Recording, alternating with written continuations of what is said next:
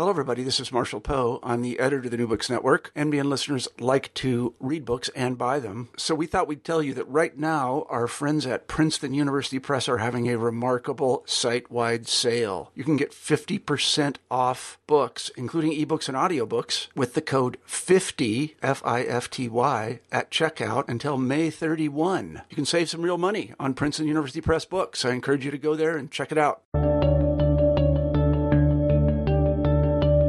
Greetings and welcome back to New Books Network and to New Books in History. Thanks for joining us. I'm Monica Black, your host, and I'm delighted today to have Michael D. Bailey, who is a historian and teaches at Iowa State University, uh, with us today. He's going to be talking about his very exciting new book, Fearful Spirits, Reasoned Follies, The Boundaries of Superstition in Late Medieval Europe. It was just published this year by Cornell University Press, and it's a terrific book. I can attest to that myself. Uh, and it will appeal to a lot of different readers. It will appeal, I think, uh, not only to those with interest in European medieval history, but also to folks of various geographic specialties who are interested in the history of magic, uh, people who are interested in the history of science and of religion, of theology, of intellectual history, and lots of other things too. Uh, there's a long-standing tradition, or at least a tradition uh, which has, has, has been in force, let's say, since uh, at least the 19th century, of consigning superstition to past tense as something that, quote unquote, we've all overcome, right? And of course, the German sociologist Max Weber, in a, in a famous lecture uh, from 1918 called Science as a Vocation, famously said, quote, the fate of our times is characterized by national, uh, excuse me, by rationalization and intellectualization, and above all, by the disenchantment of the world. Michael, I think, would say, and he'll correct me if I'm wrong, Michael would say that this is the wrong way of approaching this issue, the issue of superstition and its meaning. Superstition is alive and well in our own world and our own time. And Michael's point in this very interesting book uh, is to look at what counted as superstition in the High Middle Ages, and in, the, in this book, that roughly means from 1300 to 1500, and what the consequences were of labeling a particular practice or, or, or idea superstitious. Michael begins the book with a very memorable and striking anecdote, and I'm going to ask him to tell you, gentle listener, about that anecdote right off the bat because I think it's such a good way to get into the topic and into this very interesting book and to launch our discussion. So, Michael, I'm going to ask you about how you came to your topic. But first, can you tell us about that striking anecdote and how it kind of illuminates or even, you could say, frames your entire book? Sure, Monica, absolutely. Uh, first of all, thanks for thanks for having me. I'm delighted to be here. Delighted to be able to talk a little bit about superstitions, old and new. Yes. Um, so what uh, what happened was this anecdote is that uh, years ago, as I was really just starting this project, working on it for maybe a year or so at that point, uh, seriously, I got a package, a little package in the mail. It was from my aunt. Uh, I opened it up. There was no note, no explanation of any kind, but it contained within it uh, a little plastic statue of one Saint Joseph the Realtor, uh, which I later found out is a thing that you can buy in. Well, you can certainly buy it online. You can get it in various religious bookstores, things like that. Uh, this is the thing that uh, a little little icon that people will plant in their yards in various ways uh, when they need to sell their house. right. Invoke the power of Saint Joseph um, to help them sell this. Uh, it's not that I had a house. It's not anything like that that was going on at the time. But um, I don't, uh, my aunt knew I was starting to work on this topic of superstition, and she obviously she didn't include anything to explain this, but she obviously thought this little packaged statuette uh, struck her as superstitious. And in fact, uh, when I opened it up, uh, what struck me most of all is it comes with a little instruction pamphlet printed on two sides of a piece of paper telling you how to use it. And one of the things the instruction pamphlet uh, is goes to great lengths to uh, stress is that you must not use this statuette superstitiously. Uh, you must believe properly about the power that you're going to invoke. Uh, it's it's um, in this context, it's a Christian saint, so it's the power of the Christian God, and it's not any kind of energy imbued in this little statuette itself or anything like that. Uh, they go to great lengths to say, most people bury this in their yard. Uh, they do it in various ways, but it doesn't really matter how or what you do with it. what matters uh, is that you have faith. And that is exactly the sort of stricture uh, that medieval theologians, canon lawyers, inquisitors, uh, with a, a, rather differing degree of uh, stringency behind it, we're telling people uh, half a millennium before. Yeah. What makes a practice superstitious is if you understand improperly what you're doing, or if you think uh, uh, improperly about the sort of power you're invoking to accomplish some end.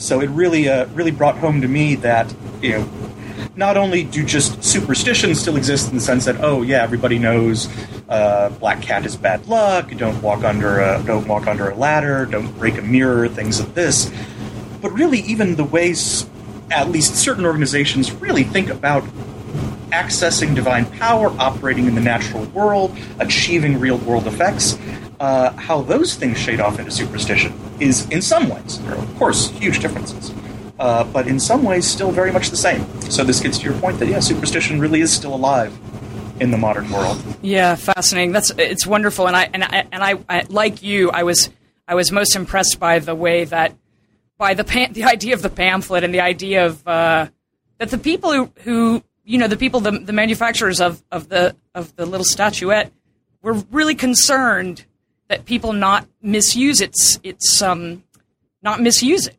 Mm-hmm. So yeah, that's it's wonderful. I, I, and I thought it was such a good way to to start the book. I wonder if you could now tell us, tell us, uh, you know, we so we, we sort of launch things a little bit differently than we would normally do in these interviews, but but I thought it was such a striking anecdote, anecdote that I wanted to to get things going that way. Could you tell us a little bit about Tell us uh, maybe a little bit biographically about yourself. Uh, whatever details you'd like to share are always interesting. And then please tell us um, how you came to the topic because you've been. Um, this is not your first book in this in, in let's say broadly speaking the area of, of magic and superstition. I wonder if you could talk to us a little bit about this particular book and its its arguments and how how you got to that to that set of arguments and that that set of topics. Sure, absolutely. Um, you're exactly right. I've been working, broadly speaking, on magic and magical things for far longer than I care to admit. uh, it always sends a shudder when I think just how long it's been. Um, and actually, it, it, to some extent ties in with, I suppose, my at least academic biography. Um, I uh, I was an undergraduate at Duke University uh, long, long ago in a previous millennium, as a matter of fact. Um, and uh, I was I was starting to get interested in things medieval, and I ended up uh, taking a uh, a year long uh, graduate level course. What, what, what, was a graduate pro seminar? I didn't really realize what these various distinctions were at the time. Sort of covering you know covering the Middle Ages, and uh, what we were supposed to do is in the first semester do an annotated bibliography on some topic. And then in the second semester, we were supposed to write a paper and obviously, the logical thing to do is write a paper on the topic you had researched already for your annotated bibliography.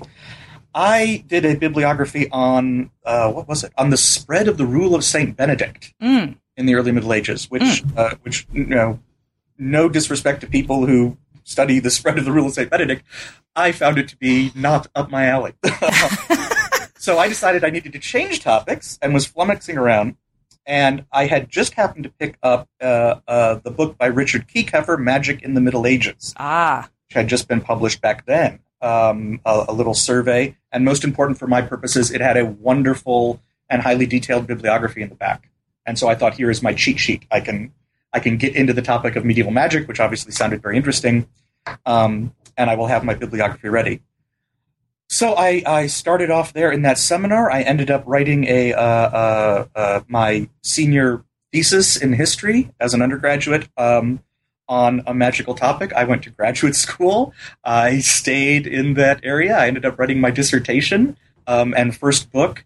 Uh, then narrowed down to really the emergence of uh, ideas of diabolical witchcraft uh, and the earliest witch hunts, which really appears at the very end of the Middle Ages in the in the 15th century. Um, and then I guess I guess most basically, well, initially then I thought I am done with this and I'm going to go on and do some other things, but that that didn't work out. I got pulled back in somehow. Um, and I think in general, uh, I I realized I had gotten uh, a little bit too narrow, focusing in on just witchcraft, on just that particular dynamic. Um, and that's actually, to speak historiographically for a second, that's that's something that really shapes this field. You get into the field of magic per se, uh, broadly speaking, but then it's witchcraft studies that Mhm. are really dominant. There's tons of books produced, um, so forth and so on. But uh, what, where the movement is now is really the broader movement is to break away from that, uh, either chronologically by people starting to research magic in the modern period or so, uh, periods where you wouldn't normally think of it as operating, or in the medieval and the early modern, looking for other avenues, other ways of thinking about the topic. And as I started to think in those terms, um, that's how I came on superstition. Superstition as a category, as a as a term that gets thrown around by medieval writers, is uh, I, I would say the broadest sort of term, far broader than witchcraft, far broader even than magic. Uh, this is the term that medieval authors are using to describe things that we would think of as as magical and hocus pocusy and so forth and so on in the broadest possible sense. And so I wanted to look at what would emerge and what might stay the same and what might be different about sort of the, the narratives we already know if you look at this category uh, that is that is more their category uh, than our category, or is at least uh, as much their category as our category. We're not imposing it on them. So that's how um, that's how I got to this particular book. Very interesting. Uh, so, it, having said all of that, then, can you tell us what? of course, this is the you know twenty four thousand dollar question or whatever. But what what what was superstition in the late Middle Ages? Can you give us some examples and talk to us a little bit about how the ca- the category of, of superstition was being constructed in over those couple of centuries, but also the sorts of influences that were being brought to bear on the category of superstition and the way that superstition itself and how people thought about it and what sorts of things they attributed uh, to the superstitious. How were those things in flux in the moment that you're that you're so interested in here? hmm sure. Uh, most basically speaking, superstition would could be and, and was used to describe almost anything that a, a Christian writer, a religious authority of some kind, would view as improper religion. Uh, so magical practices were superstitious. Um, heresies could be labeled as superstitious as well, though that isn't the type of superstition I really, you know, I don't include that in my catalog of superstition in this book. Uh, um, Judaism and and Islam were superstitious, so that's in the broadest sense. Uh, what the what they're really mostly when they use superstition uh, are for the most part practices that we would think of uh, in terms of magic, or at least invoking and trying to utilize a non-natural, a preternatural, or a supernatural source of power in some way. In terms of specific examples of what these practices could be, uh, they they cross an enormous spectrum. Um, very uh, very rigorous, uh, elite, learned practices of uh, highly complicated, ritualized demonic invocations, demonic magic, uh, were absolutely considered superstitious. Uh, so were common spells and charms, things you know people would brief phrases people would mutter over the sick uh, to to heal them, or over a cow to make it uh, know, give better milk, uh, or to protect a valuable animal from harm, or protect protect someone from sickness or disease. Um, use of uh, use of natural items, uh, stones, herbs, plants of various kinds. Uh, if you use them in what was judged to be uh, somehow an improper way with improper understanding, that veered off into superstition. So again, for for a fever, you'd gather uh, a person would gather uh, certain herbs. That could be fine in of itself. That might be a, a completely what even medieval people would consider a, a, a natural uh, medicine. But if someone gathered those herbs uh, on a specific night, Ah, uh, under the full moon, while saying particular words, even if those words were the words of a Christian prayer, uh, this could often raise suspicions that there- there's something improper here going on. So all of these things could be superstitious. Um, again, back to the other end of the spectrum, learned, uh, highly complicated, really scientific astrology uh, could be superstitious. Um, astrology was, was very much a science in the Middle Ages. But if you exceeded what were perceived to be the bounds of appropriate astrological knowledge and practice, uh, then that was superstitious too. Uh, so that that really is why the book, uh, the subtitle is about the boundaries of superstition, because it's about where where people in authority, in one sense or another, uh, are are trying to draw boundaries and say this is superstitious, that is that is not.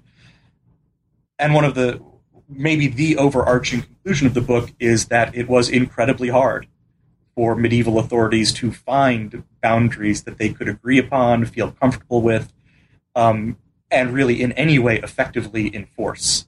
Uh, you you get the impression that they were just flummoxing around trying to trying to control something that they they feared could become very very dangerous, uh, but they had very little sense of of where really they wanted to they as a group uh, draw hard and fast lines. Yes, exactly. That's one of the things that comes through again and again in, in the book, and I, I, think that one of the most fascinating aspects of the topic is the is that superstition, like not not a few other categories that we sort of invoke and that have been invoked historically, uh, feels sometimes like sand going through your fingers. You know, as soon as you sort of get a feel of it, it's already slipping away. And I think that, um, you know, magic is that way. In some ways, science is that way. In some ways, religion is that way. And one of the things that I think is so interesting about your work and, and the work of some other scholars who maybe we can, we can reference at some point, uh, is the, is, is that when you start writing about superstition or thinking about superstition, uh, you're, you're, you're standing in the midst of all of these very complicated um, categories and and the evolution and historicity of these very complicated cat- categories. Um, I wonder if you know broadly, let's just say um, popularly. I think there's an understanding. I mean, I think there's a persistent understanding of the middle of the Middle Ages as sort of uniformly superstitious. Uh, right? I mean, you know this better than anybody. Mm-hmm. Uh, um, how how in how do, can a modern historian, let's say, or, or a, a reader whose knowledge is is principally of of of the more recent past. I mean, I, I am such a person. I'm a scholar of the 20th century in Europe. Uh, but how can a person um, reading your work who wants to get a more nuanced view of the Middle Ages and its intellectual life and its culture, uh, what what kinds of um, how does your work help us revise this sense that that, that the Middle Ages were uni- you know uniformly saturated with superstition? Mm-hmm. Uh, well, of course, that comes really from uh, uh, early modern and really Enlightenment uh, era era discourse, establishing really it's, it's, it's again just drawing the boundaries of superstition, but in a different place. What they were intent on doing is drawing boundaries around what they wanted to label as superstitious, um, really as, as, in some cases quite directly as everything that was medieval. you know the the the notion of a medieval church that is, uh, you know, uh, befuddled by religion and therefore incredibly repressive and so forth. This is what the Enlightenment wanted to distance very consciously right. European modernity from. Uh, so yeah, they just they just took this term and said, well, everything in the everything in the Middle Ages is superstition, and that's the the wonderful thing is in what in some way that's what the Middle Ages did too at the very beginning of the medieval period, or really I should say, at the very beginning of the Christian period. Uh, superstition, uh, superstition, even in the Latin superstitio, it's it's not a medieval term; it's a Roman term. The concept goes even farther back than that, obviously. Uh, but what early Christian authors did, the Romans had their own understanding of superstition and, and what was improper and uninformed and excessive and so forth. Uh, Christian authors and Christianity was a superstition to them. Yes, came around and said clearly we're not superstitious. Therefore, the thing we are not must be superstitious, and it must be completely superstitious. Uh, all of pagan antiquity, all pagan practices, all pagan deities, all pagan cults are uniformly superstitious because we understand that they are all actually worshiping Christian demons. They don't realize it, but we know they are. So we can brand them all as completely superstitious. So the exact thing that got done to the Middle Ages, in a sense, uh, the Middle Ages did to the period that preceded them. So this is just a continuation of the dynamic, a dynamic, uh, that superstition gets employed to to create. Um, and then once you understand that, uh, I think then then you're drawn into this world of how medieval thinkers actually did deploy superstition. How then they recut up, redivided the the, the superstition pie in a way, um, and created categories of uh, legitimate practices, practices that they that they um, obviously absolutely tolerated, anything that they deemed to be Christian religion, of course. Um, also, anything they deemed to be proper science, then actually a whole a whole bracket of, of practices and beliefs and so forth that they were not really willing to condemn entirely. They were somewhat concerned about. They were uncertain as to whether they were proper, but they the the notion of the Middle Ages as this just completely repressive period uh, is also basically a modern creation and a modern projection backwards. Uh, there was a category, uh, uh, uh, an area on the spectrum, I should say, of uh, practices where authorities sort of threw up their hands and said, "We're not terribly comfortable, but we don't see enough to fully condemn." And then there are the category. Then there are the, the practices, the beliefs uh, that they were, for the most part, uh, uh there are obviously the, what the book is about is these debates among them. Uh, but there are these categories that they're they're fairly uniformly uh, condemning anything they feel gets involved into interactions with demons automatically off the board, automatically superstitious in a way that cannot be tolerated, um, and so forth. Interesting. Do you can you tell us a little bit about uh, what some of those? Te- maybe you could say something uh, specifically about what some of those practices were that authorities, church authorities, ecclesiastical authorities were particularly alarmed by, and then maybe talk about some of those practices that were so spongy in a way that no one could decide. They, they, as you said, people weren't comfortable with them necessarily, but they weren't prepared to condemn them either. Can you give us some examples of these?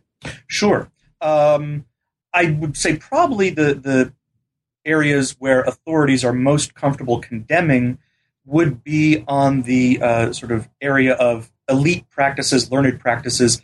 If for no other reason than these are the areas that they, as religious authorities, are most familiar with.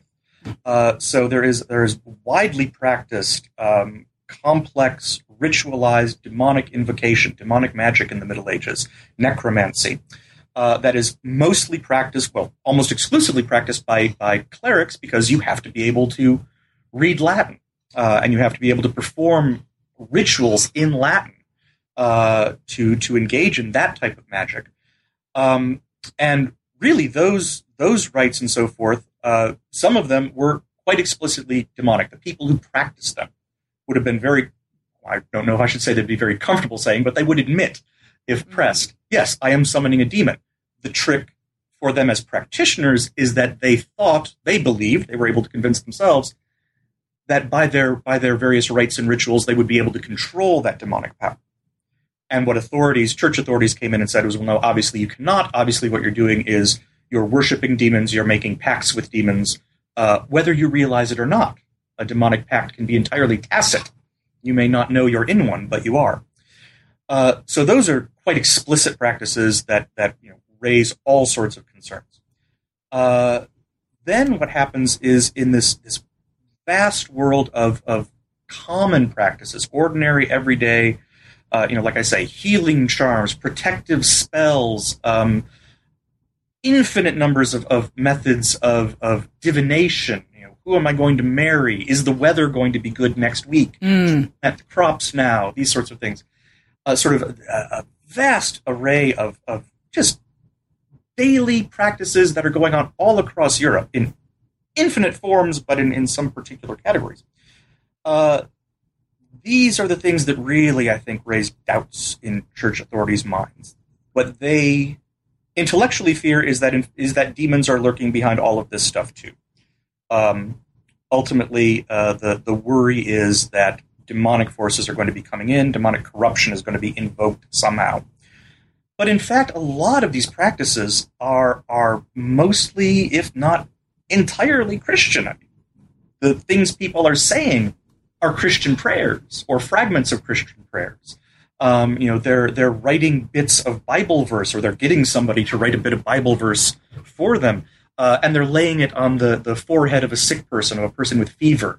Uh, they're giving holy water to a person uh, with a toothache to gargle. Um, so you know, they think of themselves uh, as doing something entirely in accord with their religion and with, with accessing divine power. And authorities aren't entirely sure that they're not. Hmm. Uh, but they still have this concern that they might not be, that they might be messing things up somehow. Um, Yeah. it, it becomes a matter of, of educate concern over you know education as well. Elite practitioners who are educated, uh, they raise their own type of concerns, but at least uh, the authorities, the critics of superstition who are writing against them, tend to tend to assume, well, they at least know what they're doing. They must know what they're doing is wrong. With this category of common practice, uh, the concern is these people have, they don't really know what they're doing is wrong, and we're not actually entirely sure if it is wrong. But if it is wrong, and this is this is a great difference from the modern world. If it is wrong, if someone performs a superstitious action that happens to allow uh, a demon to to enter the equation, then that's a horrible and an unallowable corruption. Whereas in the modern world, obviously, we just say, oh, you know, if you believe a black cat is bad luck, so what? Right. You know, we may think that's silly or whatever, but we don't get all worked up over it. That's why medieval authorities could could and did get very worked up over this. Yes. We do have our our, our ideas. Uh, of, of- you know, there are uh, certainly ideas of our own time that people get worked up about, but uh, black cats aren't aren't really one of them. Although I must say that I mean this may interest you. I don't know. Uh, I I was to- my we have a black cat, and I was told uh, um, by our veterinarian not to let our cat go out on Halloween uh, because things might happen to our cat. I was kind of amazed by that. So anyway, I can imagine yeah. So I don't know. Um, whether people are doing that because they actually think it's a little demon in disguise, or because they're just kids on Halloween. right. Uh, exactly. That's right. And it's and th- yes, your point is very well taken. Absolutely. What was it about? I mean, there, some some a part of your book has to do with the fact that. Um, in, in your estimation, this seems to have been a period of um, that was particularly unsettled in certain ways, uh, uh, where superstition was concerned, and Yeah. there was increased vigilance, so that something was prompting, or a, a various circumstances were prompting increased vigilance concerning superstition. Can you talk about that? Sure. Um, I would say, uh, in general, and and to speak in uh, enormously sweeping terms that that needless to say uh, uh, sweep under the carpet a lot of a lot of things. Um, what you have in the very early medieval period is this uh, notion of, of uh, the, using the category of superstition uh, to oppose paganism. The obvious superstition in the world is paganism to them, and it's in, in the early medieval centuries still a very active type of paganism. So the, the target becomes relatively obvious. Then what happens over the medieval centuries? Uh, Europe becomes fairly thoroughly Christianized. Uh, you know, there are there are heretical groups, there are small pockets of Jewish communities. Um, there's there's Islam out there at the at the fringes of the Christian world, uh, but but within Europe, basically people are Christian. Uh, concern over superstition or discourse about superstition continues, I should say. Uh, it, it becomes fairly uh, fairly theoretical, fairly abstract um, for some time period. And then in about the 12th, really 13th, 14th, and 15th centuries, then uh, you start to see a more practical concern growing. And I think this is for two reasons. Um, at, uh, at an intellectual level, Christian theology, we're in the, we're in the world of scholasticism. Uh, scholasticism and scholastic systems are refining themselves. Universities are appearing in Europe, and so uh, at one level, intellectual authorities are starting to get get more detailed again about uh, almost any intellectual subject you could pick. Superstition is one of them. So the authorities, the intellectuals that uh, start to think about superstition, that are thinking about superstition, uh, start to do it in more detailed, more complex, more sophisticated ways again. Uh, the other thing that's happening is that uh, the church is really in the high medieval centuries uh, starting to gear up its pastoral activity. The the great watershed here that almost everybody who works in sort of pastoral history uh, talks about is the Fourth Lateran Council in 1215. Uh, issues a whole raft of, of decrees about how religion needs to get practiced on the ground, basically, how people need to think about and engage with their Christianity. Uh, one of the major ones is that people now are required to go to confession on a yearly basis. So this gives a mechanism whereby uh, bishops, but also all the way down to parish priests. There are now mechanisms where they are inquiring more into a sort of lived religion. And I, I think it's just the fact that they're finding out more. They're learning more about the things that their parishioners are doing. Um, things like, you know, well, I, I, my cow was sick. I said this prayer over the cow, uh, and I picked some herbs, and I, I, I did that and the other thing. Uh, surely that's okay, Father. And and a confessor might be taken aback by that.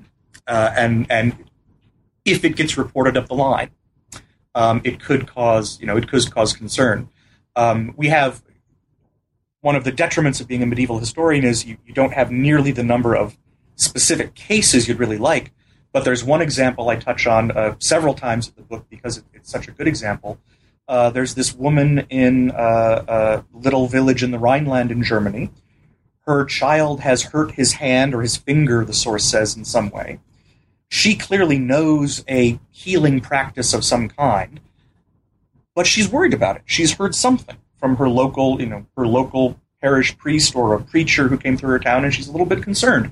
So she goes around asking her confessor, or so forth and so on, "Can I do this thing?" And she finally, she clearly is intent on finding the answer she wants. She finally goes to a, a neighboring town up the way and finds a confessor to say, "Yeah, that's fine uh, that sounds great. As long as you, as long as you're making sure that you're not somehow invoking a demon when you do that, by all means, go ahead and do that thing.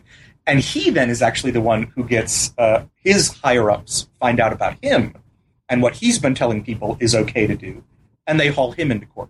We have no idea whatever happened to the woman. She probably went back to her town, hopefully healed her her young boy, and all was well. He got hauled into court, and so we have a record of of that practice. Yes. Uh, it's the, the, I think that's such a particularly interesting story, and I and I and I also think the what you were describing a moment ago about um, priests encountering uh, the practices of of people uh, um, more and more frequently. How you know they're sort of learning about uh, learning about the people amongst whom they're living in a new in a new way, and that and that that's prompting all kinds of questions and and concerns. It's really interesting. I mean, one of the one of the you, you, you were talking about court records, and I was thinking about I was thinking ahead in the you know ahead to the um, to one of your later chapters, which deals with witchcraft and the the famous witch hunter's manual. Um, if that's the right way to put it, I you, will correct me about that. I hope. Um, but the Malleus Maleficarum was written within the period that you study. Yeah. Uh, within the period that's covered, excuse me, within the period that's covered by the book. So in the very in the very uh, latter decades of the of the 15th century. Excuse me, of the yes of the 15th century. Yeah. No, the, the Malleus yeah. was written then. Yeah. Um, t- can you tell us because I think some people, particularly people who are non-specialists of your period, will be interested. Uh, of course, this is not the period. The period that you're interested in is not the period of the witch hunt. That comes quite a lot later. Um, but but nonetheless, there are aspects, particularly in this chapter that I that I was just mentioning, uh, and and the chapter that that deals with uh, uh, among other things, the Malleus. Um, can you say something about the connection between what you're interested in and witchcraft? It's also something that you alluded to earlier that you know that witchcraft and and then later um, the study of of the witch hunt have really dominated the topic of magic and superstition. Though there's a lot more to be known, as your book so so clearly reveals. But I wonder if you could say something about the relationship between those things because I think that's something that would interest people. Mm-hmm, absolutely. Um, the well the the Malleus Maleficarum it absolutely I would say is a witch hunting manual. Um, probably the the first real uh, witch hunting manual. Uh, other other works uh, that deal with witchcraft before it are, are not quite witch hunters guides at the very least but um, yeah the the idea of diabolical witchcraft the the idea of witches acting in concert acting as a group acting under the really direct uh, sort of leadership of, of Satan or of a demon, of witches gathering at a Sabbath, uh, um, more typically called a synagogue of witches, actually in the 15th century. But the idea of a witches' Sabbath, a group coming together, uh, you know, worshiping a demon, taking instruction, and then going out into the world to work uh, their harmful magic. Uh, this starts to appear in the 15th century, and this is the idea of witchcraft, conspiratorial group centered witchcraft that will be at the basis of the major witch hunts that are in the early modern period to come. Uh, in terms of the relationship between witchcraft and, and superstition, witchcraft is a superstition. Uh, so witchcraft, you could say, is a subset. Which, all witchcraft is superstitious. Not all superstitions are necessarily witchcraft. Mm.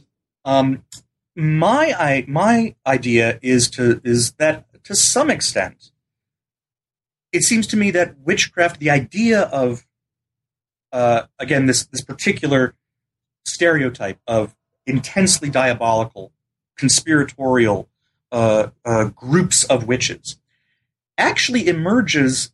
It helps to solve some of the dilemmas that superstition and examining superstition had been raising. Uh, once you convince yourself that there are people in the world like witches, and that witchcraft means, you know, not just a woman on her own muttering a spell somewhere. Uh, here it would be to kill a cow, let's say, um, but that it means you know groups gathering together, meeting with each other. Now there becomes more evidence in a sense, even though the whole construct of the Sabbath is imaginary. Mm. It becomes evidence. You can you can get people to confess to it and of course, you can use torture to do that, or, or the threat of torture at the very least. Um, and then you have your evidence. Now there's no doubt. There's no doubt that what these people are doing, they can't argue it might be good. You've confessed to me that you've gathered in a group and you've worshipped a demon. That obviously is what I understand to be superstitious, so I'm comfortable now categorizing you in a certain way. Yes. Uh, so that's that's sort of the most obvious relationship, and I would say that's the relationship that that even scholars have thought about. Uh, scholars who look at superstition in the Middle Ages, scholars who look at the beginnings of witchcraft, they see okay, witchcraft is emerging out of this broader area of concern. What then becomes interesting to me, uh, um, as I thought about it more, and what I really try to do in that last chapter of the book, I having already worked on witchcraft myself, I certainly didn't want to just rehash witchcraft yet again. But it suddenly struck me in these works, in these proto witch hunting manuals, and in the case of something like the Malleus, a, a really full blown witch hunting manual, you do have discussions of other types of superstitious practices, mostly in the sense of things people might be doing to protect themselves from witchcraft. Spells, charms, natural herbs and unguents and so forth that they might think will protect them or their livestock or their children or whatever from attack by these witches. And the fascinating thing is that, for the most part, these authorities who are starting to write on now witchcraft in the 15th century and getting obviously very concerned about it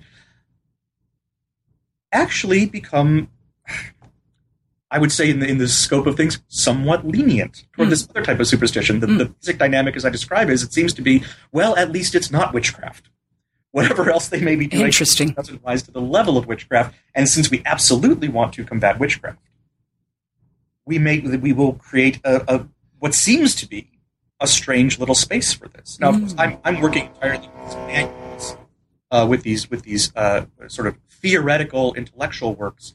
A question would be how much of this would get reflected in actual trials. Um, but as I say in the book, uh, people do certainly work on witch trials in the Middle Ages, but the trial records are so much less than what we have for the early modern period. Uh, you know, you can't do the sort of surveying that we could do in the early modern period. Um, nevertheless, you find in, in this literature, you know, uh, Heinrich Kramer, uh, the, the the feared author of the yes. Charm himself, uh, at one point says, you know, the, I've encountered these women. He says he's encountered them, whether they're real or not, or just a just a just a, a device he's using. He says, "I've encountered these women when they think their uh, cow has been bewitched. They perform this spell over it, and I think the spell it, it explicitly calls on the power of the devil uh, to to identify, get the cow in essence to identify what witch has bewitched it. Mm-hmm. Uh, but at least it's not witchcraft. Right. So you know they may they may be brushing against, against demonic magic. I wouldn't say it's great I'd much rather they, you know, try to use a nice sacrament of the church or, or just, just kneel down and pray or something. Uh, but in the grand sweep of things, at least, it's not witchcraft, which is a remarkable thing for someone of his reputation to be saying. Yeah, I, I have to agree. That's fascinating too. I wonder if, um, you know, a lot of times, uh, well, when when we you, you conducted an enormous amount of research to write this book, you read an enormous number of texts you had ideas about what they would contain before you read them, and many of them you had probably read before, and then you read them again with new eyes and you learned new things. Um, all of those things happen to us when we're when we're doing research uh, about the past. I wonder if you could tell us, because I think it'll be interesting for for for our listeners, and it's certainly very interesting for me.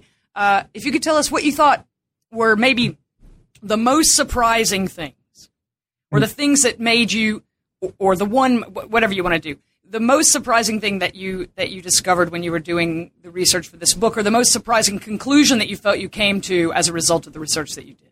Sure. Um, I, I, can think of uh, several actually. Um, one of them would be absolutely um, uh, what I found uh, in the witchcraft literature, very much as you say, again, when I went back to it with now new eyes, looking at it from a different perspective, uh, I suddenly saw, well, that actually, there's, there's this sort of tone of toleration mm. for certain types of practices. And that, that struck me and that fascinated me and, and, and certainly surprised me.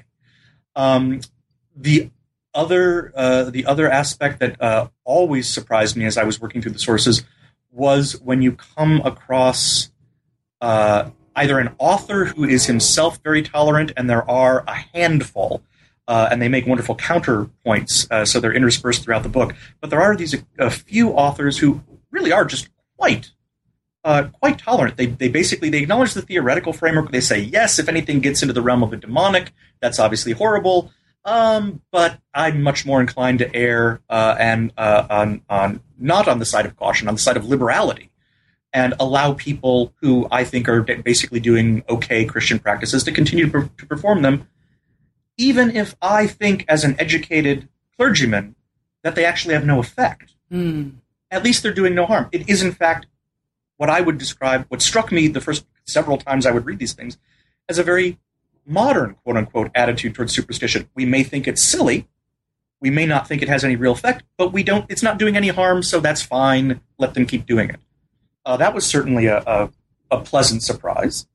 Um, and then uh, another major area of surprise, uh, we, we've mentioned a little bit how uh, science also comes into this. Superstition exists at the intersection of religion, but also of science um, and a whole category of superstitious practice that I realized I had to get into the book once I started into the research was the arguments over superstitious uh, astrology. Um, and you know, yes, yes. Uh, an, an elite practice. Well, ordinary people can prognosticate by the stars too, but in the Middle Ages, astronomy is an uh, astrology is an elite practice. Um, you know, it takes place at universities. Uh, it is in many ways a legitimated science, but then there are these improper forms of it or excessive uses of it um, that are deemed to be superstitious. And there, actually, again, in a lot of cases, a lot of the arguments that you get from critics are when an astrologer veers outside of legitimate science, natural philosophy, and gets into a superstitious aspect of his craft, what we really are concerned about are that demons are entering in, somehow corrupting the process. Um, and so that leads back to sort of a what might be called a standard, a sort of a religious criticism of superstition. But there are also uh, a few highly placed figures, intellectual figures, um, at mainly at the University of Paris in the 14th century, who dispense with that altogether. They say, yes, there is certainly uh, there are certainly superstitious aspects to astronomy, astrology. I'm, mix- I'm mixing up my terminology, by the way, because medieval authors constantly just go back and forth. They say astronomy, they say astrology. It's yes. all it's all very confusing uh, mm. in terms of their use of terminologies. Um, but there are a few authors who say, yes, uh, we absolutely think there are excessive and improper and uninformed uh, and therefore superstitious components to astrology, but not ones that particularly involve demons.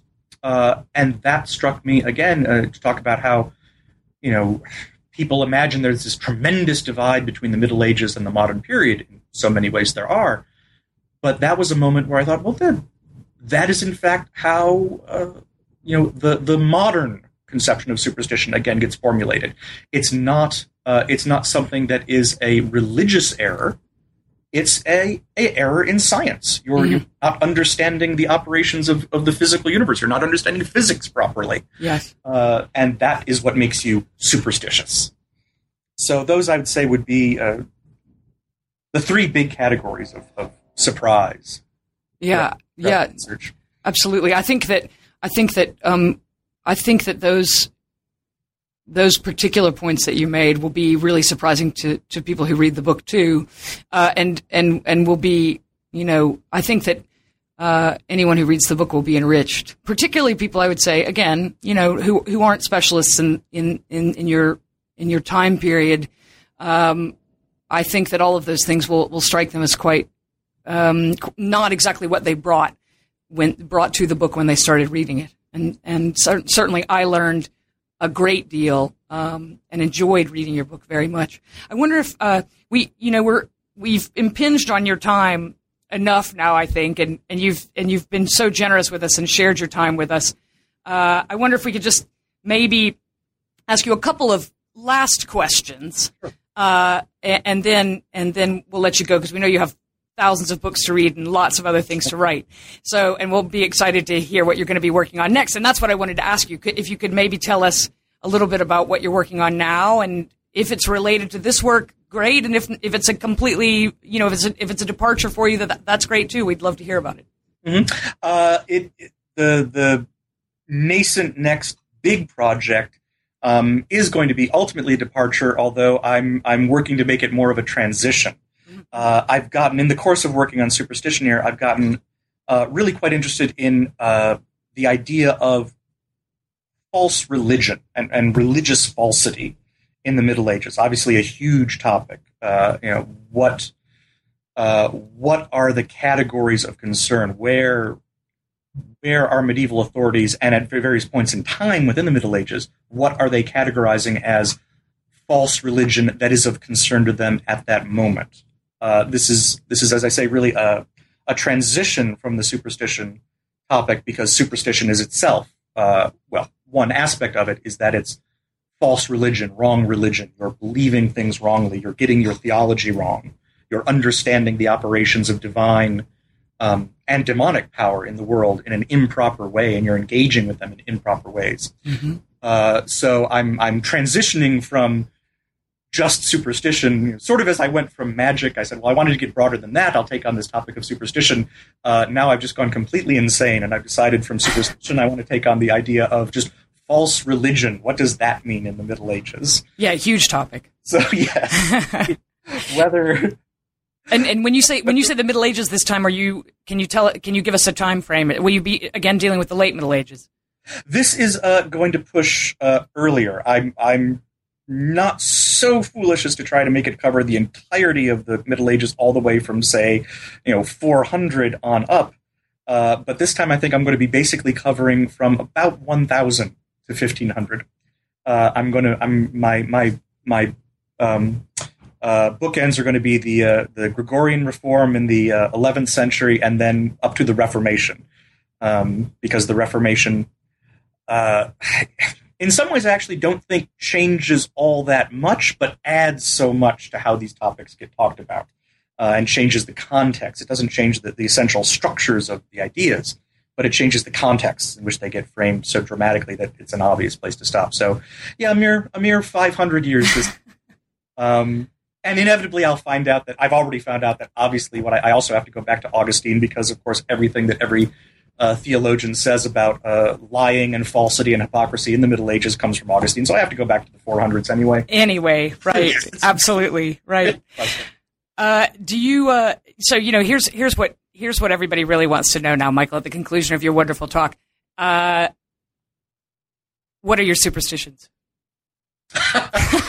Come on, I, you must I, have one. I have actually uh, I try. I think because of this project, I try really hard not to be superstitious. Uh-huh. There is also an anecdote I mentioned in this book in in the uh, student union here on my campus. Yes, there's this zodiac that no one is supposed to step on, uh, embedded in the floor, and I deliberately step on that thing every time I walk over it.